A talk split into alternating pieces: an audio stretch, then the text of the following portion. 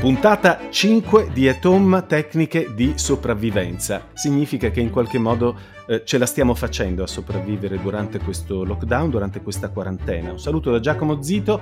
Eh, nella quinta puntata di Etom la, mh, sarà completamente dedicata al concetto dei dolori. Ne abbiamo affrontate tante, abbiamo affrontato tanti aspetti, soprattutto di carattere psicologico, Eh, gli infortuni, eh, le relazioni con le persone. Adesso è arrivato il momento di avere a che fare con il nostro corpo, saperlo ascoltare, saperlo sentire, come piace dire a uno dei miei compagni d'avventura di Etom, che è Stefano Guerrasio, che saluto. Ciao Stefano, benvenuto con noi. Ciao a tutti. Stefano è un eh, medico ortopedico, insegna anatomia all'Università Bicocca e ama sempre dire eh, che il corpo eh, ci parla. L'altro co-host di Etom è Angelo Maravita, che saluto. Ciao Angelo, benvenuto. Ciao, ciao a tutti. Angelo è un neurologo ed è docente di psicobiologia all'Università Bicocca. Abbiamo con noi una responsabile di redazione, che è Maria Triberti, che ci segue da remoto, non la vediamo ma c'è, e eh, grazie a lei siamo entrati in contatto con una delle nostre ospiti della puntata di oggi, che è Sara Compagni. Ciao Sara, benvenuta. Ciao, buongiorno. Allora, Sara è kinesiologa, massoterapista, specializzata in posturologia e terapia manuale. Non ti chiedo che cos'è, ma presto o tardi ce lo dovrai dire. Eh, lei ha un bellissimo canale che si intitola Postura da Paura su Instagram. Vi invitiamo ad andarlo a vedere, Postura da Paura, e anche su Facebook. In questo canale lei condivide esercizi e contenuti sul tema della postura. Molto bene Sara, sei arrivata a fagiolo. La eh, seconda ospite del nostro episodio è Licia Grazzi. Ciao Licia, benvenuta. Grazie, grazie a voi. È una neurologa, lavori all'Istituto Besta, corretto? Esatto. Ed è responsabile del Centro Cefalee ed esperta di trattamenti comportamentali per l'emicrania in adulti e in adolescenti. Quindi, se non si fosse capito, oggi parliamo di che dolore, giusto? Giusto. Giustissimo.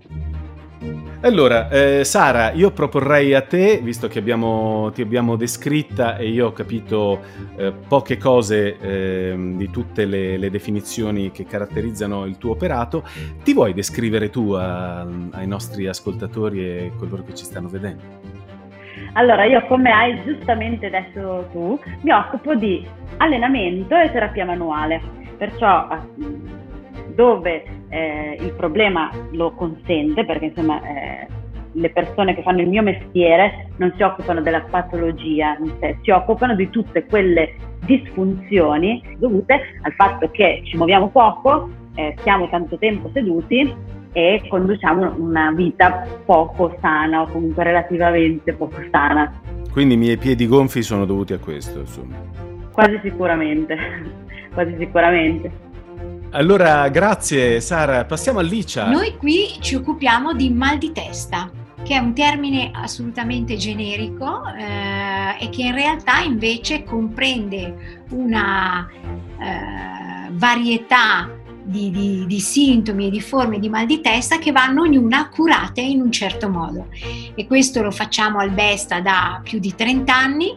Abbiamo strutturato un servizio specifico per i nostri pazienti, per i pazienti che qui accedono e che possono essere curati in modo diverso.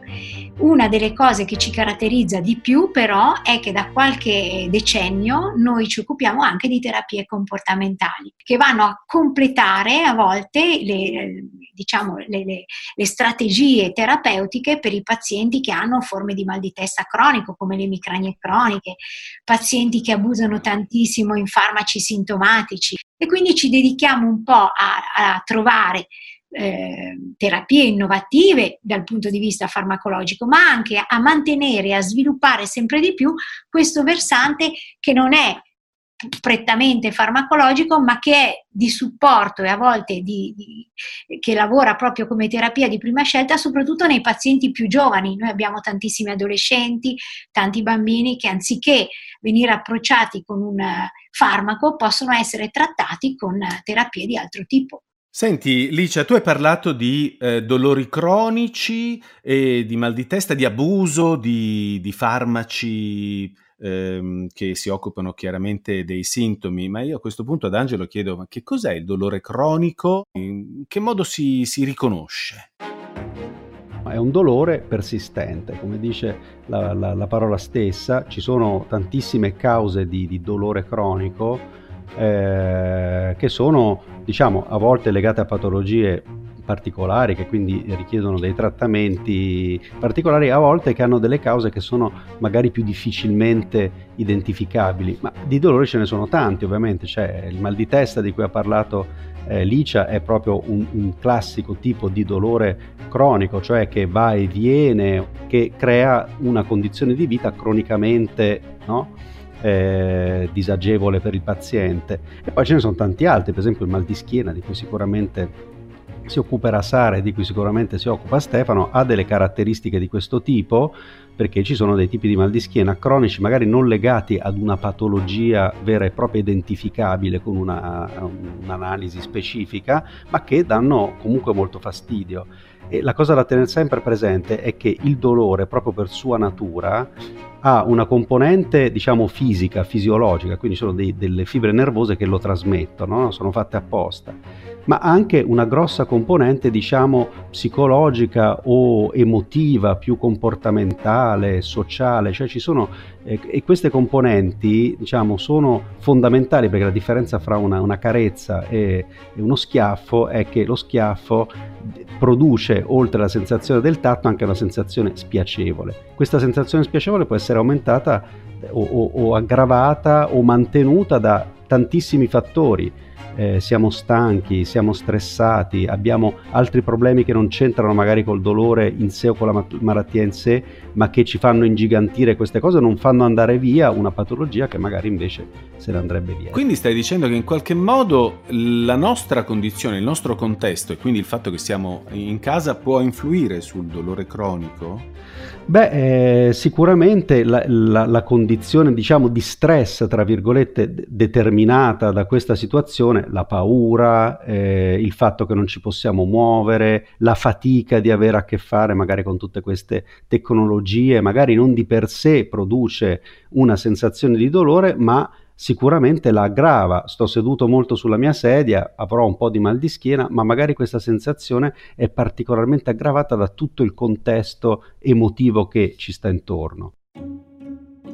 Licia. Devo dire che sono rimasta per certi versi sorpresa, perché ci sono diversi atteggiamenti, ovvero ci sono pazienti che, per esempio, lavorando da casa, hanno trovato dei vantaggi. Molti adolescenti, non andando a scuola, non avendo cadenze particolarmente pressanti, non dovendosi alzare al mattino, ma, come dire, Eh, diluendo nel corso della giornata gli orari di lezione, eccetera, stanno molto meglio. D'altro canto, una eh, buona percentuale dei nostri pazienti invece adulti, per esempio le donne, l'emicrania è una patologia prevalentemente femminile, e queste nostre pazienti che improvvisamente si sono ritrovate a casa, con i figli che studiano a casa, con il marito a casa, magari in case che non sono particolarmente grandi, ecco, per loro la situazione è effettivamente complicata. Iniziano a lavorare al mattino, non c'è mai orario di fine, perché quando tu lavori in smart l'orario è sempre, come dire, open, e quindi per loro effettivamente è molto stressante. E poi c'è la preoccupazione del futuro, e questo c'è per tutti noi, tante cose che effettivamente fanno peggiorare a volte la sintomatologia, e le nostre pazienti ce lo dicono. Entrambi voi siete dei neurologi eh, e vi occupate di mal di testa, eppure entrambi avete parlato di contesto, di qual è la situazione nella quale ci troviamo, cioè si vede che eh, analizzare l'ambiente nel quale noi interagiamo diventa un momento veramente fondamentale. Quando tu parli di dolore cronico, eh, allora noi siamo neurologi, quindi nessuno di noi demonizza tutto ciò che ci aiuta a fare delle diagnosi corrette. Noi sappiamo che c'è il dolore oncologico, che è determinato da una situazione organica ben precisa. Sappiamo che ci sono dei dolori che hanno delle eh, origini organiche molto ben determinate. però, come diceva Angelo prima, il contesto nello sviluppo e nel mantenimento del dolore che cronicizza è molto importante, e per fortuna da qualche anno questi aspetti eh, stanno assumendo sempre più valore. La domanda la faccio anche a Stefano. Eh, funziona così anche con questa meravigliosa macchina chiamata corpo? Assolutamente sì. Allora, voglio fare, visto che ha parlato il neurologo, parlo, parlo da ortopedico. Quello che hai detto è sicuramente valido anche nell'ambito delle patologie muscoloscheletriche. È valido perché? Perché, per esempio, quando parliamo di mal di schiena, è il secondo sintomo più diffuso al mondo dopo il raffreddore. Ok, quando parliamo di mal di schiena acuto, l'ottantacinque per cento di questi mal di schiena sono aspecifici, come aveva accennato Angelo prima, cioè non c'è una vera e propria causa, ma c'è questa problematica, e questa problematica non è causa-effetto, è bio-psico-sociale, cioè c'è una componente sicuramente fisica, ma la componente psico è importantissima, e questo ce l'ha insegnato uno studio che è stato fatto sui lavoratori della Boeing, i quali avevano mal di schiena, si pensava che fosse dovuto al fatto che spostavano oggetti pesanti, e invece no, la problematica del mal di schiena, del dolore, era disaffezione al lavoro, ansia, stress, troppe preoccupazioni, troppe responsabilità, troppo poche responsabilità, e tutto questo dava un ambiente che predisponeva alla patologia. Perché parlo di questo che è un dolore acuto? Perché ciò che è veramente importante dal nostro punto di vista è quando un dolore è acuto, quando un dolore acuto ha le caratteristiche per diventare cronico e quando sta diventando cronico, perché il dieci per cento di quei dolori acuti diventeranno cronici. E il dolore cronico riferito all'apparato muscoloscheletrico ed in particolar modo al mal di schiena è un insuccesso per il medico ed è un danno enorme per l'individuo e per la società.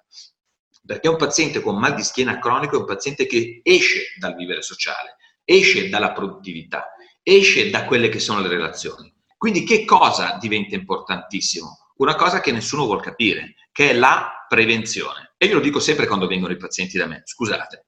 Ma se uno ha la pressione alta, quante pastiglie prende al giorno per la pressione? tre. Quanti giorni alla settimana? sette. Quante settimane all'anno? cinquantadue. Ok. Se uno ha il diabete, quante insuline fa? tre. sette giorni, cinquantadue settimane. Perché ha il diabete tutto l'anno, perché la pressione è alta tutto l'anno, ma quando uno ha un problema di colonne e ce l'ha tutto l'anno, mi spiegate perché mi dite, dottore, ho fatto dieci sedute. Eh, adesso chiamo la fanfara, la facciamo suonare e gli diamo il premio. Ma chi se ne frega che avete fatto dieci sedute? Non servono a niente. Quello che serve è il lavoro che fa Sara, e tutti i giorni bisogna fare rieducazione. Qual è il problema? Allora, quello che è importante è avere delle persone di fiducia che ti insegnino ciò che è corretto fare quotidianamente, in modo che ci prendiamo cura di questo corpicino che ci manda i segnali di allarme. Come hai detto tu, Giacomo, il corpo ci parla, ci manda dei segnali di allarme, dobbiamo ascoltarlo e facciamo i compiti tutti i giorni. Quali sono i compiti? A te. Muoversi. Sara, muoversi. Bene, i compiti ci vuole il professore, ma poi facciamo i compiti a casa. Sì, anche in questo caso appunto il lavoro in team è molto importante proprio per differenziare il dolore cronico dal dolore acuto, e quindi far lavorare le persone con il professionista di riferimento. Nel nostro caso io appunto mi occupo della fase due, la fase uno la fanno i fisioterapisti. Nel mio studio collaboro con svariati fisioterapisti proprio per questa ragione. E eh, appena passate le famose dieci sedute che ogni medico prescrive al proprio paziente, è importante far capire al paziente che il movimento è fondamentale. Io dico sempre, il movimento per il nostro corpo è fisiologico, come mangiare, come bere, come dormire. Eh, non possiamo rinunciare al movimento, e soprattutto in una condizione come quella in cui siamo costretti oggi, perciò dove ci muoviamo poco necessariamente, dove siamo magari chiusi in spazi piccoli, dove non possiamo uscire, muoverci è necessario, non è una cosa che si può scegliere di fare o non fare, va inserita nella propria routine come se fosse un lavoro.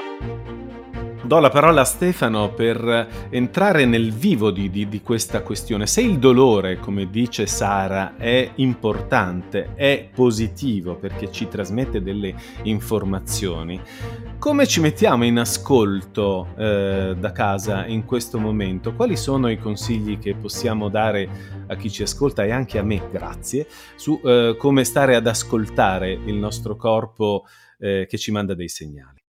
Allora, c'è una cosa che si chiama presenza d'organo, e cioè dire Chi di voi in questo momento sente la spalla? Chi di voi in questo momento sente lo stomaco? Chi di voi in questo momento sente la caviglia? Se nessuno sente spalla, stomaco e caviglia, vuol dire che spalla, stomaco e caviglia stanno bene. Siccome siamo animali, il dolore ci eh, aiuta a sopravvivere a quello che è l'ambiente, no? Quindi ogni informazione che il corpo ci dà, ce la dà sotto forma di dolore, è un'informazione di cui noi dovremmo fare tesoro, perché vuol dire che c'è un problema. Ci serviva avere dolore alla caviglia per sapere che non dovevamo utilizzare la caviglia, ci serviva avere dolore al braccio perché c'era un problema al braccio. Quindi il dolore semplicemente ci sta dicendo sta succedendo qualcosa. Quando per esempio abbiamo il mal di schiena, il mal di schiena nella fase acuta, A specifica, vuol dire che non ci sono magari assolutamente fattori pericolosi, ma nella fase A specifica acuta il mal di schiena può essere folgorante. Folgorante vuol dire che veramente uno è piegato in due e pensa che sia successo qui, chissà, que, chissà che cosa. Allora, la prima cosa importante è quello che eh, Angelo ha detto qualche puntata fa, ed è innanzitutto gestire a questo livello il dolore, quindi non spaventarsi, perché la prima cosa che fa peggiorare la situazione è spaventarsi di quello che sta succedendo. Pensare che per esempio il mal di schiena nella maggior parte dei casi è, eh, fa male ma non è grave, come io amo dire, ok? Quindi fa male ma non è grave. Ci sono esercizi che possiamo fare per allungare, distrarre la muscolatura, che già sono antalgici. Un rimedio della nonna che funziona benissimo e che ha costo zero, no beh quasi zero, la borsa dell'acqua calda, piuttosto che quei sacchetti, quei semi che si mettono nel microonde, costo zero, lo possiamo fare tutti senza danno. Angelo, eh, con i problemi di, di dolori al, di testa, come la mettiamo invece in termini di consigli? Beh, da un certo punto di vista il, il consiglio di Stefano, no? L'ascoltarsi è fondamentale, cioè anzi, ascoltarsi e guardarsi intorno da un certo punto di vista. L'emicrania sicuramente ha dei, eh, del, delle basi organiche che si studiano tantissimo, ma ha tanti aspetti, diciamo, di contorno, di ambiente, no?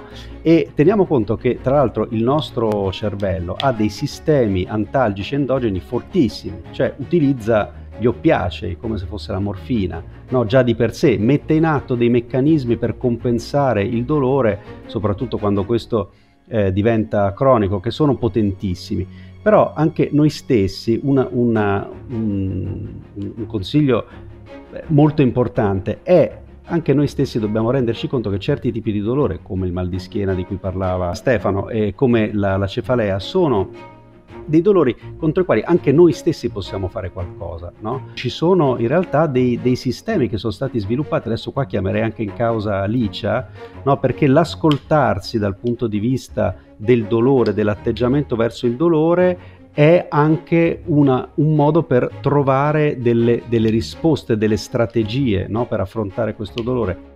Ci avvicina molto bene al nostro corpo, facendoci scoprire anche qualcosa che c'è dentro di noi o nelle nostre abitudini di vita, vero Licia? Il paziente viene e ha delle aspettative, delle aspettative che di solito sono quelle di trovare un rimedio da fuori, che di solito è il farmaco, piuttosto che qualche altra terapia esterna, che possa risolvere il problema. Ora, se eh, parliamo di eh, patologie come il mal di testa, per esempio parlando dell'emicrania cronica, non esiste a tutt'oggi, magari succederà tra qualche tempo, ma fino adesso, un farmaco miracoloso, anche perché i connotati, e qui torniamo al discorso di prima, eh, emotivi, eh, psicologici dell'emicrania quando cronicizza, sono importantissimi. Quindi ritornare indietro e riesaminare alcuni aspetti di abitudini di vita, eh, dalla sedentarietà al mangiare male, al saltare le ore di sonno, a aspetti anche molto banali, eh, per cui molto spesso i pazienti sono anche delusi, perché la tua prescrizione riguarda il riordinamento delle abitudini di vita, come l'alimentazione, il riorganizzare il ritmo sonno-veglia, che spesso è completamente eh, sballato, o il ripristinare dell'attività fisica. Ricordiamoci che l'attività fisica, e la Sara lo saprà benissimo, non è solo un toccasana dal punto di vista della mobilità e della motilità delle articolazioni dal punto di vista muscolare, ma ci aiuta a liberare endorfine e ci serve anche per far funzionare meglio la nostra testa. L'attività fisica fa parte di noi e deve far parte di noi, come pure il dormire bene.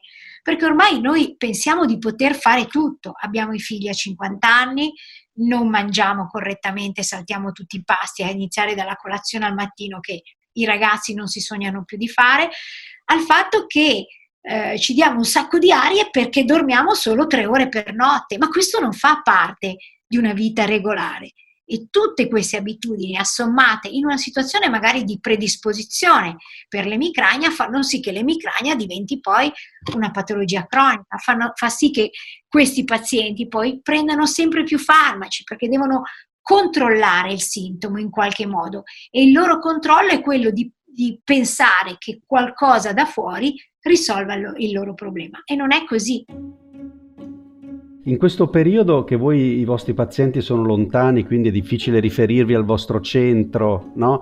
Mentre col farmaco, diciamo, uno ha la sua prescrizione, sa quando prenderlo, per tutti quegli altri tipi di supporto più comportamentale. Un mese e mezzo fa, quando tutto è iniziato, molti dei nostri pazienti accedono all'istituto per fare per esempio delle sedute di mindfulness. Noi lavoriamo con la pratica della meditazione per la gestione del dolore, per acquisire maggior consapevolezza e così via. È chiaro che i pazienti accedono in istituto per fare queste cose e lo fanno in piccoli gruppi di pazienti perché il gruppo rafforza. Quando c'è stata questa situazione di emergenza abbiamo pensato di mettere in atto un programma che potesse far sentire comunque i pazienti supportati anche da questo punto di vista, per cui abbiamo de- realizzato delle piccole sedute che loro possono sentire quotidianamente su WhatsApp di pochi minuti, perché le persone a casa hanno tanto da fare e quindi sono tre quattro minuti la seduta, e poi una videochiamata settimanale in cui si rafforzano queste strategie comportamentali.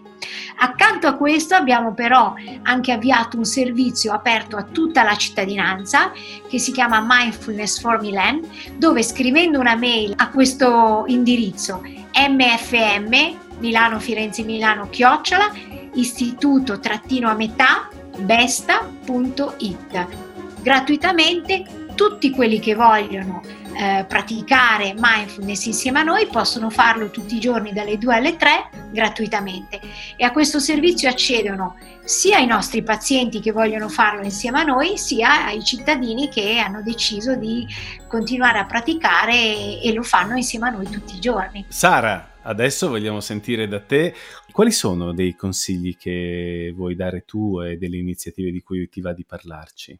Allora, le iniziative sono chiaramente tutte legate al movimento. Eh, ormai ci sono svariati trainer che fanno lezioni online, sia gratuite che non gratuite, eh, di scarsa qualità o di ottima qualità. Sicuramente, ecco, quella è un po' la, la discriminante, però l'offerta è ampissima, perciò veramente una persona che non ha mai provato può iniziare a provare. Ad esempio, quando è iniziato il lockdown, io ho iniziato questo percorso gratuito in cui tutte le mattine alle dieci proponevo un allenamento strutturato secondo un programma che secondo me aveva senso, e tantissima gente, ma con tantissima gente intendo circa dodicimila persone al giorno, si sono allenate in mia compagnia e molti di loro hanno migliorato i loro sintomi sia muscoloscheletrici, sia legati alla cefalea, sia legati all'aspetto estetico, che poi è chiaramente una conseguenza. Perciò il messaggio che volevo portare avanti era questo: la,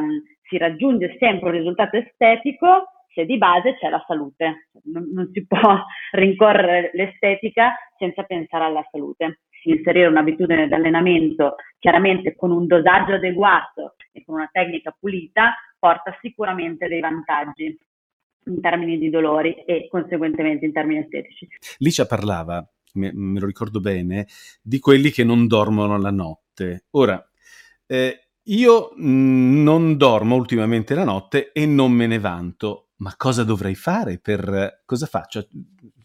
Schiaccio l'interruttore e improvvisamente mi metto a dormire? Secondo me, se mantieni una schedule regolare, ti alzi alla stessa ora, vai a letto alla stessa ora, mangi in maniera ordinata, fai attività fisica quotidianamente, lavori un po' con le tecniche di meditazione. Guarda che non è necessario che noi stiamo seduti a praticare tre ore al giorno. basta che centia- cerchiamo di centrarci anche solo qualche minuto, e piano piano queste, eh, questi, eh, queste metodologie possono darti un aiuto, cioè cercare di proprio stare nel momento, perché è chiaro che molto spesso la nostra ansia aumenta proprio perché noi, e la nostra mente è fatta così, viaggia, viaggia, viaggia, viaggia, programma, si preoccupa. Allora il nostro lavoro, che è quello che poi si fa con le pratiche di meditazione e di consapevolezza, è quello di riportarla sempre al qui e adesso, farsi guidare un po' da qualcuno che magari ci aiuta in qualche seduta a questo continuo esercizio, perché poi è un esercizio, la mente va e io la riporto. La meditazione non fa dormire, non è il rilassamento, non è una pillola per addormentarsi, però certamente ci aiuta a trovare uno stato di maggiore calma che può favorire anche il riposo e l'addormentamento. Serve per stare nel momento, perché tu quando fai quello non fai altro, ed è questa la cosa vincente. Grazie Licia. Ai miei amici Angelo e Stefano eh, faccio questa proposta: sentiamo il consiglio di Sara eh, per governare questo nostro stare in casa dal punto di vista posturale, e poi eh, chiudete voi con i vostri, i vostri consigli. Alcuni ce li avete già dati, ma sicuramente ce ne saranno degli altri. Sara. Allora, il mio consiglio è, visto che siamo tutti costretti a stare per tanto tempo seduti o per tanto tempo a lavorare in, diciamo, ambienti non consoni al lavoro, è quello di adattare l'ambiente alle nostre esigenze. Perciò non adattiamoci a lavorare su una sedia eccessivamente scomoda, magari serviamoci di cuscini per renderla più comoda, cerchiamo di Eh, insomma, posizionare lo schermo ad un'altezza adeguata. L'ambiente è importante per abbassare tutte le condizioni che potrebbero farci percepire il dolore in modo più eh, importante. Grazie Sara. A voi Stefano e Angelo. È molto importante, secondo me, eh, osservarsi e trovare eh, piccole strategie, piccoli disturbi della vita quotidiana che ci sono, eh, che adesso, adesso ce ne sono tanti, sono diversi da quelli di prima, no? Prima c'era il, il cretino che ti suonava per strada, piuttosto che il collega, eh, diciamo, poco simpatico. Adesso ce ne sono altri, ma sono ugualmente disturbanti e ci siamo meno abituati probabilmente, cioè li, li scopriamo con meno facilità. No? Non, anche se sono in casa nostra, quindi forse questo può essere un, un tip per la tecnica di sopravvivenza, come la chiama Giacomo. Dirò una cosa bruttissima, per cui chi mi ascolta mi odierà, chi mi guarda mi odierà, ma la dico, me ne prendo io la responsabilità, e si chiama consapevolezza. E la domanda che io faccio a voi che guardate e a voi che ascoltate, che avete un dolore cronico, ma siete sicuri che volete guarire da quel dolore, o quel dolore vi serve? Volete guarire? Prima di tutto, consapevolezza. Secondo, se vuoi guarire, il consiglio che ti do è, come diceva Sara prima, proattività. La cura non cade dall'alto, dal neurologo, dall'ortopedico, dal nefrologo, non solo, ma ci deve essere una componente proattiva per il percorso che porta alla guarigione. Sii proattivo, aiutati, che il centro aiuta. E allora siamo arrivati alla conclusione del nostro episodio di At Home Tecniche di Sopravvivenza. Vi do un annuncio: a breve Stefano pubblicherà una serie di pilloline di saggezza, di consigli, di tecniche di sopravvivenza per comprendere questa macchina perfetta che è il nostro corpo. Eh? La, la possiamo da- l'ho data la notizia, ho voluto così rompere il ghiaccio, allè, e tra breve usciremo con queste pillole. Io ringrazio, comincio a ringraziare Stefano, che ho appena citato, che è il mio compagno, uno dei miei compagni di viaggio in questa, in questa trasmissione, in questo podcast. Eh, Stefano, ci vediamo alla prossima. Anche Eh, altrettanto faccio con, eh, con Angelo Maravita. Grazie per aver accettato questo, questa follia che è sempre più appassionante, e naturalmente voglio ringraziare Sara Compagni, kinesiologa, massoterapista specializzata in posturologia. Postura da Paura è il suo sito. Sei stata molto preziosa, grazie ancora per essere stata con noi. E Licia Grazzi, neurologa dell'Istituto Besta, grazie per i tuoi preziosi consigli, Licia. Al prossimo, alla prossima puntata su gliascoltabili punto it, ai nostri amici Eh, ricordo che abbiamo anche noi un canale Instagram, andate sul canale Instagram degli Ascoltabili, sul canale Facebook e sul nostro sito gli ascoltabili punto it per avere tutti gli aggiornamenti e eh, le indicazioni delle prossime puntate e anche per ascoltarvi le nostre serie, che non fa mai male. Alla prossima, ciao!